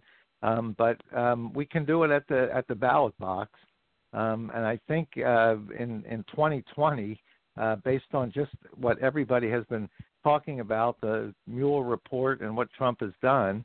Um, and as long as the uh, economy, which has slowed down a little bit, by the way, but as long as that picks up, uh, and I think it will, um, things are going to look real good for, for Trump. If the Republicans can increase their majority in the Senate and regain the House, uh, both of which I think are real possibilities, especially if Trump wins uh, fairly handily, which I also think is a good possibility, uh, you know, then maybe um, Trump will have enough support uh, that he'll really be able to get to get some things done. And remember, he's um, he's not a politician; he's a business person, uh, so he's not afraid to tackle uh, problems. You know, he's riding real high on uh, uh, the Mueller report, which essentially cleared him of, of everything. Um, and a politician would ride that for a while um, a business person says, no, we have other problems we have to deal with. Let's take a look at health care. Um, well, I think he's going to finally decide to wait until after 2020 to take a look at that. But he sees a problem at the border. He says, okay, we've got to we've got to deal with with that. Um, and rather than doing things that are politically correct, which the last administration constantly did, uh, he's doing what uh, is really the right thing to do for the country and he puts the country first and the Republican Party second. Uh, the Democrats do it the other way around. They have the Democrats first and the country uh, second. Um, and I think uh, after 2020, uh, he'll be able to really, really move things uh, forward. There's a lot of other things that could happen. I don't know how far uh, Bill Barr will go to investigate uh, what the, the terrible things that the Democrats uh, and the FBI and uh, the DOJ did Right. to Donald Trump and the country for the last couple of years. But all that I think is going to end up being very positive for Trump, and this movement I think will con- uh, continue. And we just found out today, you know, speaking of this entire situation, we found out today that the Fusion GPS and Christopher Steele were paid 3.8 million by a Soros group, George Soros group, which I mean, it, it's not surprising. I mean, that doesn't shock me at all. But we just keep finding out more and more information. You know. Yeah, um, and uh, as all of that stuff is uh, coming out, you have uh, Doug Collins is re- uh, releasing this uh, uh, literally every week. Um, eventually, the president's going to declassify um, the uh, FISA warrants and uh, some more of this information, those 302s, et cetera. Uh, and I think when all this comes out, I, I think you're going to see how badly the Democrats really behaved during this whole time and how much uh, uh, corruption there was at the highest levels of the law enforcement agencies that we're supposed to respect. Yeah, absolutely. Uh, Daryl, Daryl, go ahead. Yeah, so uh, very interesting, very interesting discussion. There's always said some kind words, and I really appreciate that. Your book sounds really awesome, brother. I'd love to meet you next time I'm in New York. Maybe grab some steaks. I'm there pretty frequently. Uh, wish you all the best with that. Very exciting stuff. And and just kind of to go back into that conversation about accelerationist, you know, versus policy. Uh, I certainly don't want to uh, uh, step on what anyone else is doing, and and I think that there's a, a lot of a lot of uh, commonality here. But I also think that there's a certain level of tact that we should be having these these conversations with. Um, what, what I'm fixed, focused on, and, and you know, and I, I think that we have a situation where we do have so many issues and, and such a, a dark trajectory moving forward that it's almost necessary to be playing multiple strategies at once and and looking for that thing that you know that that lightning is gonna is gonna strike. And there's almost a divine hand at work. I think we can recognize that the election of Trump, there was a, a divine hand clearly at work in that. Um, I, so I focus, and what I'm about is, is actually is is aggressive aggressive policy that would would really remake the landscape. And I think that about what's demographically. I mean, one one thing that we can do is we can look at it and, and recognize that you know, the game has sort of has been broken. I mean, they've rigged and and really poisoned the well of liberal democracy. But I also think that the lesson in there is that some remarkable things can be done within these governments. I mean, if you had said in 1960 90% white nation, uh, could within 50 years you would be having conversations about uh, about white genocide occurring in, in all of the United States and, and Europe. I mean, that idea would have sounded absolutely absurd, and, and, and frankly, that's that's why so many of these immigration policies passed through because no one actually thought that these things were possible. Uh, I think what, what's very important is that we do things, and I've called for this in the past, uh, labeling white genocide as a as a global humanitarian crisis and having a, a summit around it. Um, and, and I think what what you're going to see in the future is that you do have nations uh, where all essentially this is not just happening in the United States. This is obviously, as the other guests are talking about, this is happening up, and, and some would say in some ways more accelerated. It's I mean, part of the stuff with the Trump thing, and I think this is a point that gets lost, is that uh, you know Eastern Europe and and Russia has shown tremendous leadership on social issues and culture, and this is really the thing that uh, really set them against the globalists. Is that is that Russia? You can say what you want about the various issues there, uh, you know, income inequality and these types of things, but they have prioritized retaining Russian identity right? So a nation like Russia in 20 or 30 years, when France is voting in Sharia law, Russia is still going to be Russia. And I think that that is a, a, a very important thing. And, and, and there's other Eastern European nations. They've retained their identity against this onslaught of globalism. So I think what is really important is, is for actually for, for nations, for sort of white European Christian nations, to actually start meeting and talking about this stuff uh, openly. Because what's going to occur is there's going to be tremendous white flight out of these nations. I mean, some nations are, are basically they're toast. I mean, France appears to be toast, right? Germany appears to be toast. So, so my question then becomes, okay, so what happens to those 30% of French that voted for Marine Le Pen? What does their future look like, right? They're, they're going to have to be and to change there. And I think that that it's important for for your Christian nations to sort of make a pledge that we're actually we're going to take in these refugees. And, in a way, it's almost like a, game of risk where you sort of you fortify. So the countries that are hyper progressive, and then you, you and then you create a sense of competition between you know Western nations and, and European nations in terms of actually pushing back on the culture of this. Because it's like, okay, yeah, France is done. We'll take the French Patriots, right? I mean, something needs to happen for the for the, for the white South Africans that are being uh, right. literally genocide out there right now. So there has to be a coming together and a recognition that this is going on and a, a willingness to take in those people. So when we talk about immigration, we also have to have a a sort of malleable. We got to go to commercial uh, in a sec, Gerald. And how we address these things. Yeah, so, so, so just go to ahead, wrap that continue, up. Continue your thought. Continue we- your thoughts, though. Yeah, we, we have to actually be intellectually fluid upon it because if everything is about just stopping immigration, we look at the, the radical transformation. I think that, that actually turning this thing around is actually going to require us to enact many of the same things that the left has done to us over the past 50 years to make such radical demographic changes. We simply need to uh, grab their apparatuses, which have been used against us, and turn them back into being favor proactive government. And yes, things under cutting out, control. That's going to be critical. Okay, and that that's going to be critical to get the schools under control. This is why I've called for academic reform.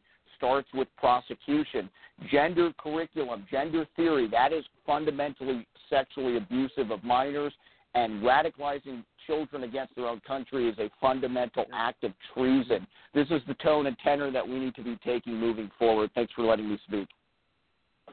I got to go to commercial.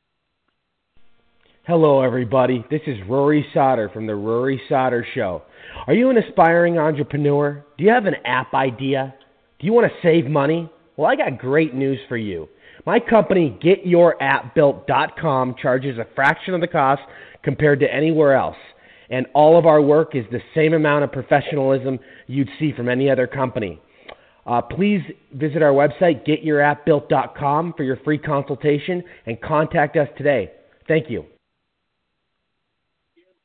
Hello, everybody. This is Rory Sauter from The Rory Sauter Show.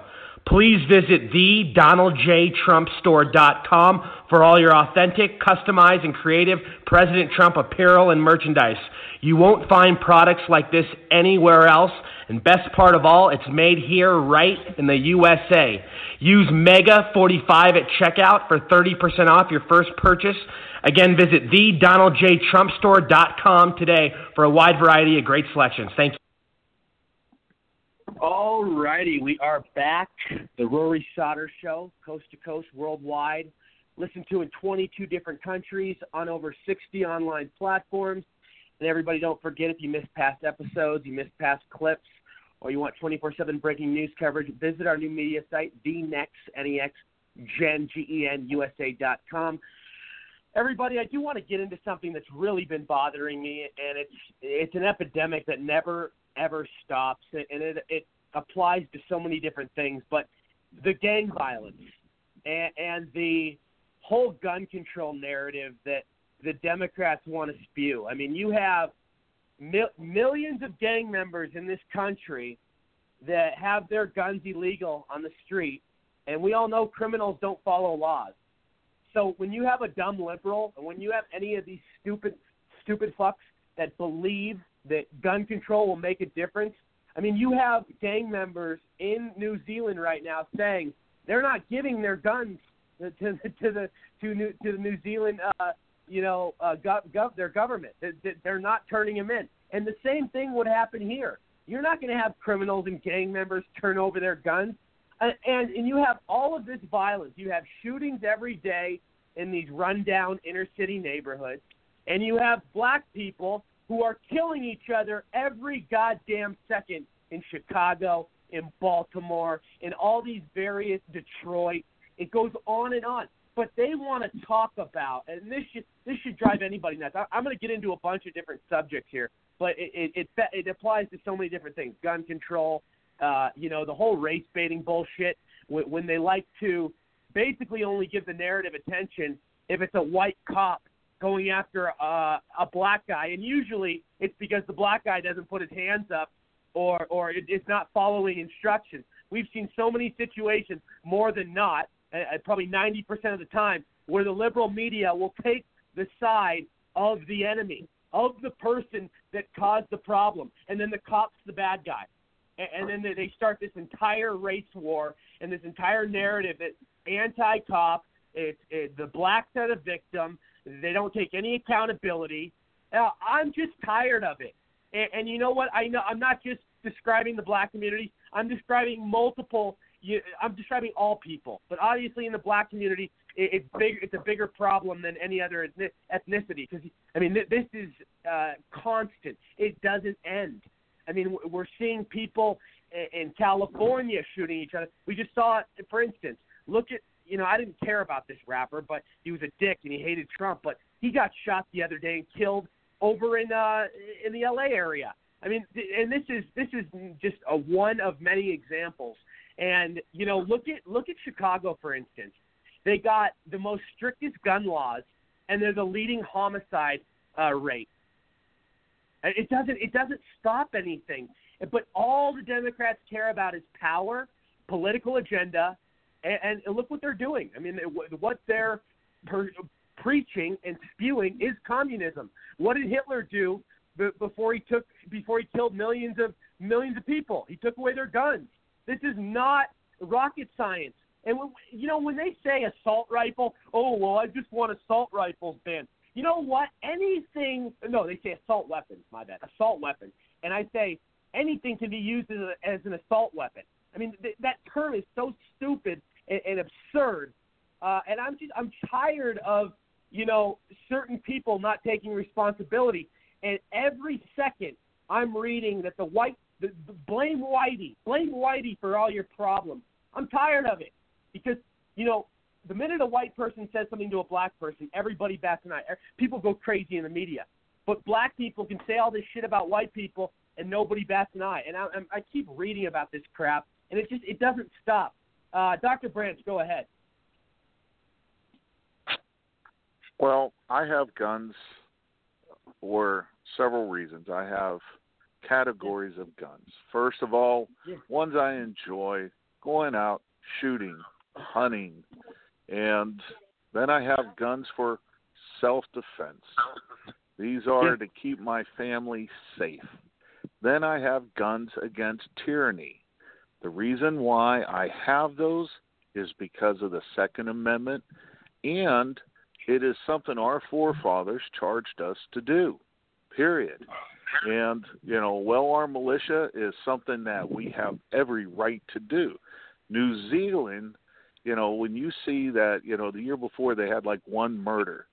Now mm-hmm. some person comes in from Australia with some guns and now everybody changes the gun law because of that what where's the sanity behind that where where how does that even make sense and it doesn't it doesn't it leaves you know it leaves Bill, the good guy defenseless well it does and, and kevin from crew down there in, in, in at asu you know he brought up a good point bump stock so I didn't even know about bump stock until that lunatic up there in uh, Las Vegas used one. But then again, you know, it was perfectly legal to go out and buy. Now, if I bought it, and I'm not saying I did or didn't, but if I did, now I got to turn it in, or else I'm a felon. Where where where is the rationale behind that? And I don't understand that at all. And I think Kevin, that crew, he had a, a, a good point that was made you know, Bill talks about the moral high ground, and I appreciate that. I, I truly do. I teach at number one, number two Christian universities in the world. I teach at Liberty University and Grand Canyon University, and I like having the moral on my side. But now you you mentioned something early on, Rory, that ticked you off, and that was that illegal alien raping that twelve year old girl. That made you Yeah. mad, right? Well, let me ask you yeah, this: and- yeah. extremely mad, extremely mad, and we're in the you know the Me Too movement. Well, you know the moral high ground. You have Roman Polanski still mm-hmm. directing films. You have he he drugged and Pedophile. he raped a 13 year old. He no, not just a pedophile. He drugged and raped a 13 year old. He pled it down uh, uh, to statutory rape. But the realization is there's I don't know if there's anybody in Hollywood that would not want to do a movie with this guy. So the moral high ground has has been gone with now you have them wanting to kill infants.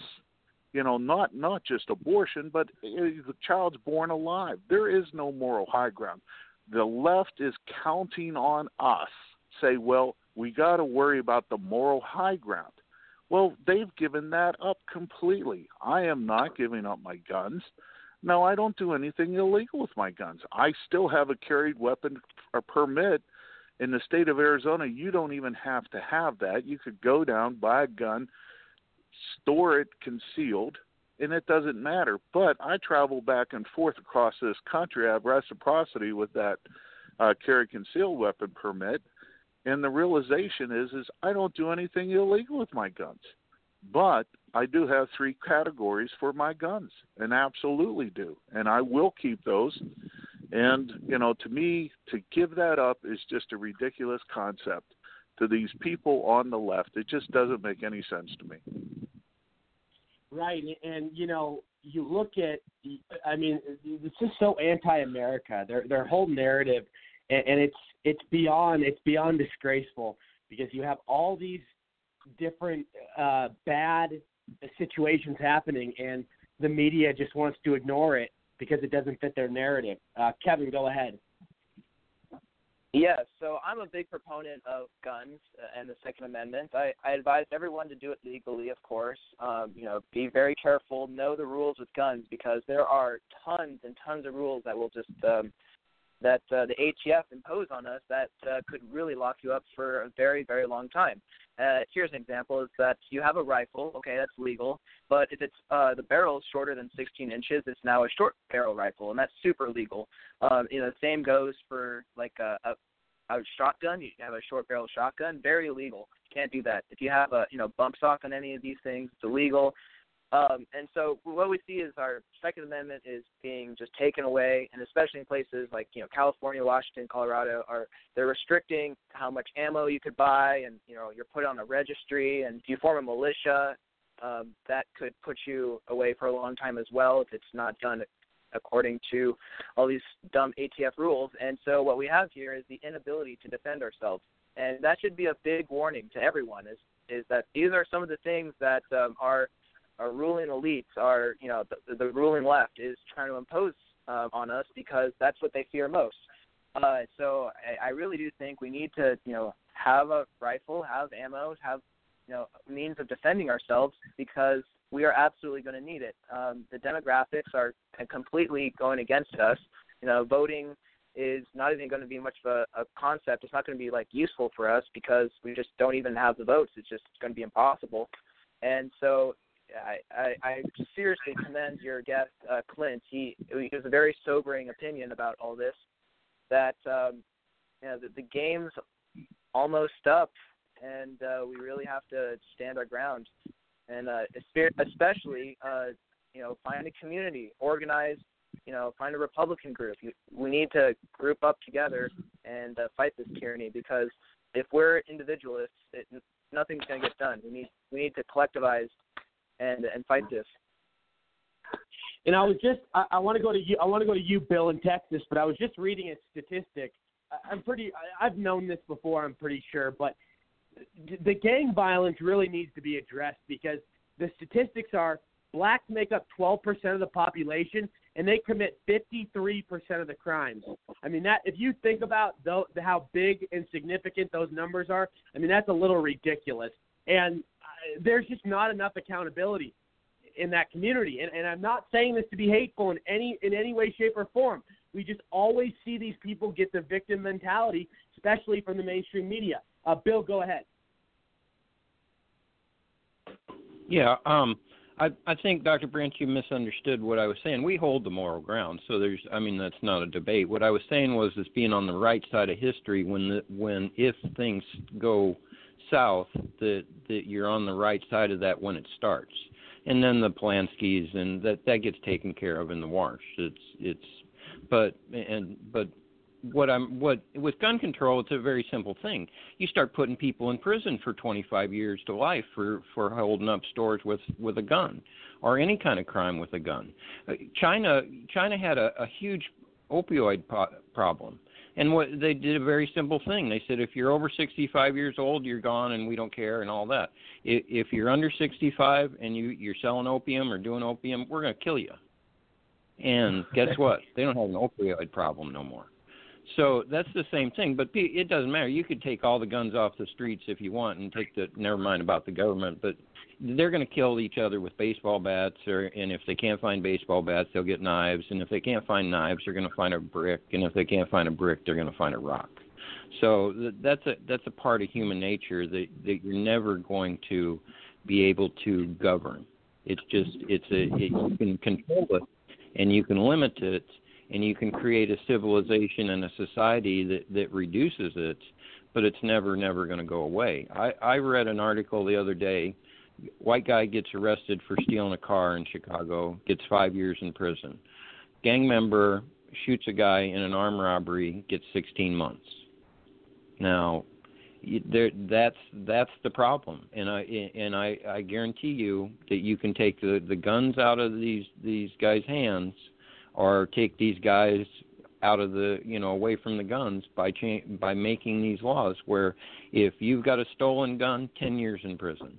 If you rob a store 20 years in prison. You shoot somebody it's 35 years and they'll stop it.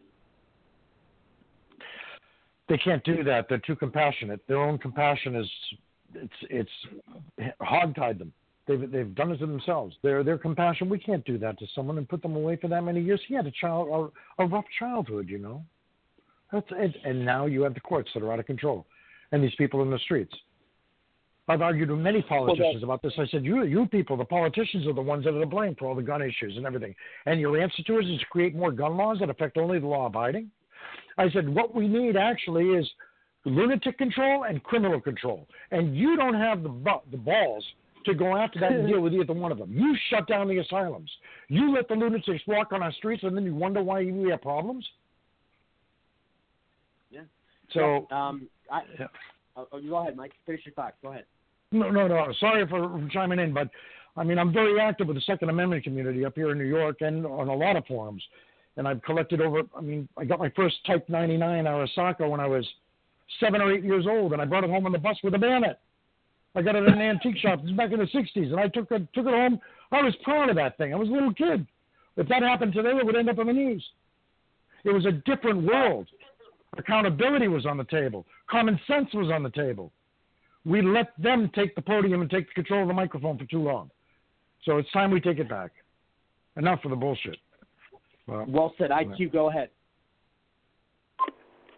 Again, we keep talking and talking, but nobody's doing action organizing Republicans is a fantastic idea, but in every single city, in every single county, you should do that.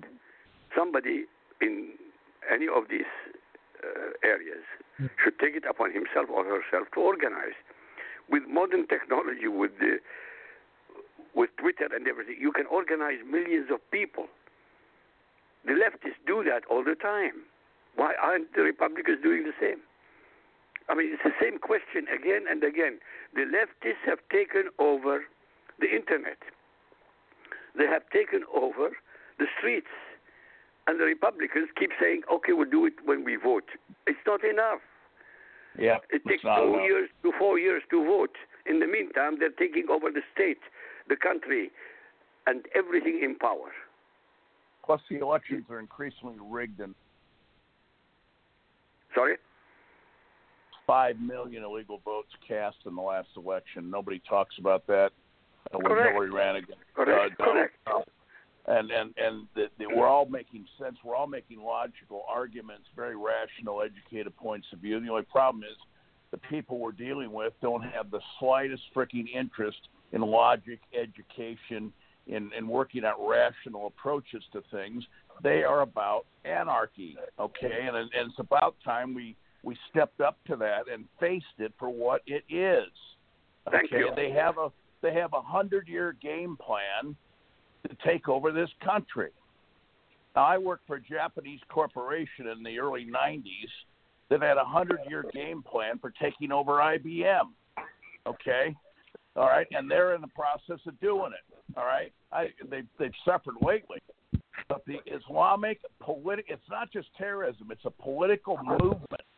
As I'm sure our, our great gentleman friend in Europe will will will probably agree. It is a very well organized. It's not some spontaneous group of guys running around the desert with uh, uh, fourth generation weapons. It is a very smart group of people, and they're smarter than we are, and they've got some very clever people helping them, like George Soros. Okay, and so you've got them down in Central America organizing. Who do you think's behind that? Okay, it's a combination. It's a coalition of evil. And until we get somebody in this country that stands up and says, this is evil, this ain't 1920 anymore, we don't have the ability to handle illegal or any immigration on an unlimited basis anymore. And the country will be lost in five to 10, 20 years at the most. It'll never be gotten back. And there's no place to stand when the Muslims take over because you're not going to coalesce with them. You either become one of them or you're an infidel and you lose your head. What- yeah. if- Any questions about that? Yeah, but Very nobody's well asking said. the question even in Congress. Nobody is asking the same question in Congress. But, but sir, you know, you, you asked, you talked about a seminal event. How about 9/11 2001? How about that? Okay, should that have not been enough of an eye opener? But it has not been. Okay, and uh, you know, when we had uh, people trying to build a mosque a block from where 3,000 people died, and we have this legal slash moral argument going on. Well, should we let the Muslims build that there or not? And the answer is no. And I'm sorry, I've got three college degrees, two graduate. I'm not an anti-intellectual. Okay, I'm simply saying that only takes you so far. And in the history of the planet, major change has been made at the end of a gun, not by a bunch of guys sitting around talking it over forever. And we've been talking about this for 35 years that I know of because I heard it in the Reagan administration in 1985. Yeah. And we haven't moved that far. I'm sorry, we just haven't. Right. We're getting- Right, I hear you. It That- really upsets me. No, That's I, it upsets Trump me is a nice Clinton. move. I hear you. Trump is a Um, good move. Dr. Busler. Go ahead, Dr. Busler. Uh, well, I'll tell you, there's a lot, a lot been been said here. Um, I, I, I think uh, change is is made. I don't think we necessarily uh, have to do anything uh, at the end of a battle. with. Uh, You're cutting out a little I bit, think, Dr. Uh, I'm sorry. You're cutting out a little bit. Yeah, so I think. Yeah. Oh, wait a minute. Yeah, better now, better. Uh, Okay. Uh, yeah, yeah. So um, I, I think um, the Republicans are, are actually laying a lot of groundwork uh, nation nationwide uh, to get the, the vote out for them and to try to get their message out. Now they need to be a little more clear with their message, uh, but they are trying to get it out. And the other thing is, um, a lot of the appeal that the country has now, uh, particularly the young people, uh, towards socialism, I think is just a result of the bad economic conditions we've had really for the last two decades. And now that Trump is here and providing opportunity for people, um, I think some of the younger people, I'm starting to notice it on college campus already, that uh, some of the younger people are, are starting to have um, a little less li- liberal view, uh, and that's very difficult for them uh, because the educational system, really from the time from first grade all the way through college, uh, is uh, taught by people who have a very liberal view, view of things. So it's difficult for them. But um, I think they're starting to see uh, that this growing economy and a return to really the way the American uh, spirit is supposed to be um, will really be better off for them than uh, this socialism. The more they learn about uh, free college and free health care and uh, free everything from the government, the more they realize uh, how expensive those free things are. Because while you get them for free, once you start working, you'll be paying for the rest of your life for other people to get it for free. Um, so I think Right. just if uh, the president can just keep doing what he's doing, uh, get a little more support behind him, and uh, have a successful election in 2020, um, I think this uh, movement that Trump started in 2016 will continue and you know hopefully restore some of the principles that uh, made this country great. Yeah, very very well said. We have about two minutes left, uh, but Dr. Busler, I want to ask you uh, something very important. Um, and obviously, you're an economist, and you know you know these things well. President Trump announced, obviously, uh, in the last week that Republicans are going to be the new party of health care. How do you see Yeah. this um, uh, going, unfolding? What, what do you what do you expect? Well, so um, what, what's going to happen is you you may recall last fall a, a judge in uh, Texas ruled that um, since the individual mandate is gone and the tax associated with that is gone, um, the uh, Affordable Care Act is essentially unconstitutional. Um, I think he was right. Uh, that was appealed. Um, it'll probably get to the Supreme Court most likely about next year at this time, uh, and the Supreme Court will issue a decision uh, probably in uh, around June or July, right in the middle of a presidential election.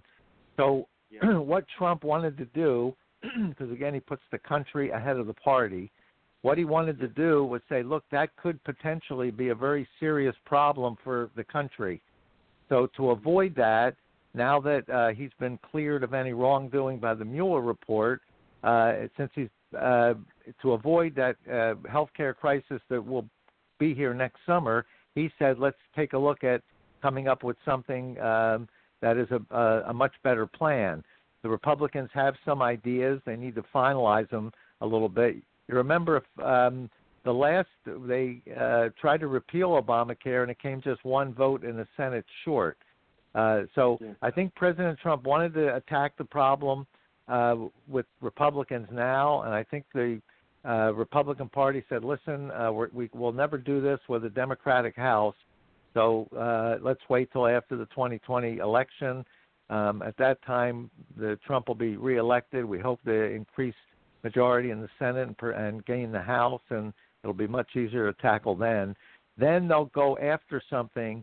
That has less government involvement, more free market competition, and more choice for consumers. Um, one last What- what- point, and I only ha- only have a minute. When you, when you look at the goals of healthcare, the the, the goals are uh, the uh, highest quality, most reasonable price, and greatest coverage. The Democrats Right. have switched that around. They think Right. coverage should be the number one goal, then price, then quality. So the government, the Republicans will restore that. We'll get a high quality system, reasonable price, Right. and won't cover everybody, but cover as many as possible. Dr. Busler, in, in 10 seconds, please tell everybody where they can find you. Everybody, we got to go. Uh, Twitter at mbusler and on Facebook, uh, Funding Democracy. Thanks, and talk All right, to you Doc- next week. Dr. Busler, we'll see you next week. Uh, IQ, real quick, go ahead. Just Google Al Rassooli, A L R A S S O L I, and you know about Islam more than the Muslims. Perfect. Thanks, IQ. Thank Um, let Let's go to uh, Kevin, real quick. Uh, you can find me at uh, republicansunited.org. Thank you, Rory. Okay, perfect. Perfect. Um, let's go to Bill real quick. Yeah, you can follow me at Super Elite Texan on Twitter. Thanks. Perfect. Uh, Dr. Branch, go ahead. Great show tonight. If, if you follow me on Twitter at Bob Branch, that's B O B B R A N C H. Excellent. Clint, go ahead real quick. Well, I'm in a transition period now. I left my show last week. Uh, they can find me on my Facebook page, Clint Bellows, of course, and then uh, per- uh, eventually perfect. we We- will we mount. Uh, all right, we're going to mount 1,200 shows, so uh, you can find those on my flash drive on my Facebook. sure. Thank you very much. Yep. I want to thank everybody for tuning in tonight. It's been a fantastic show.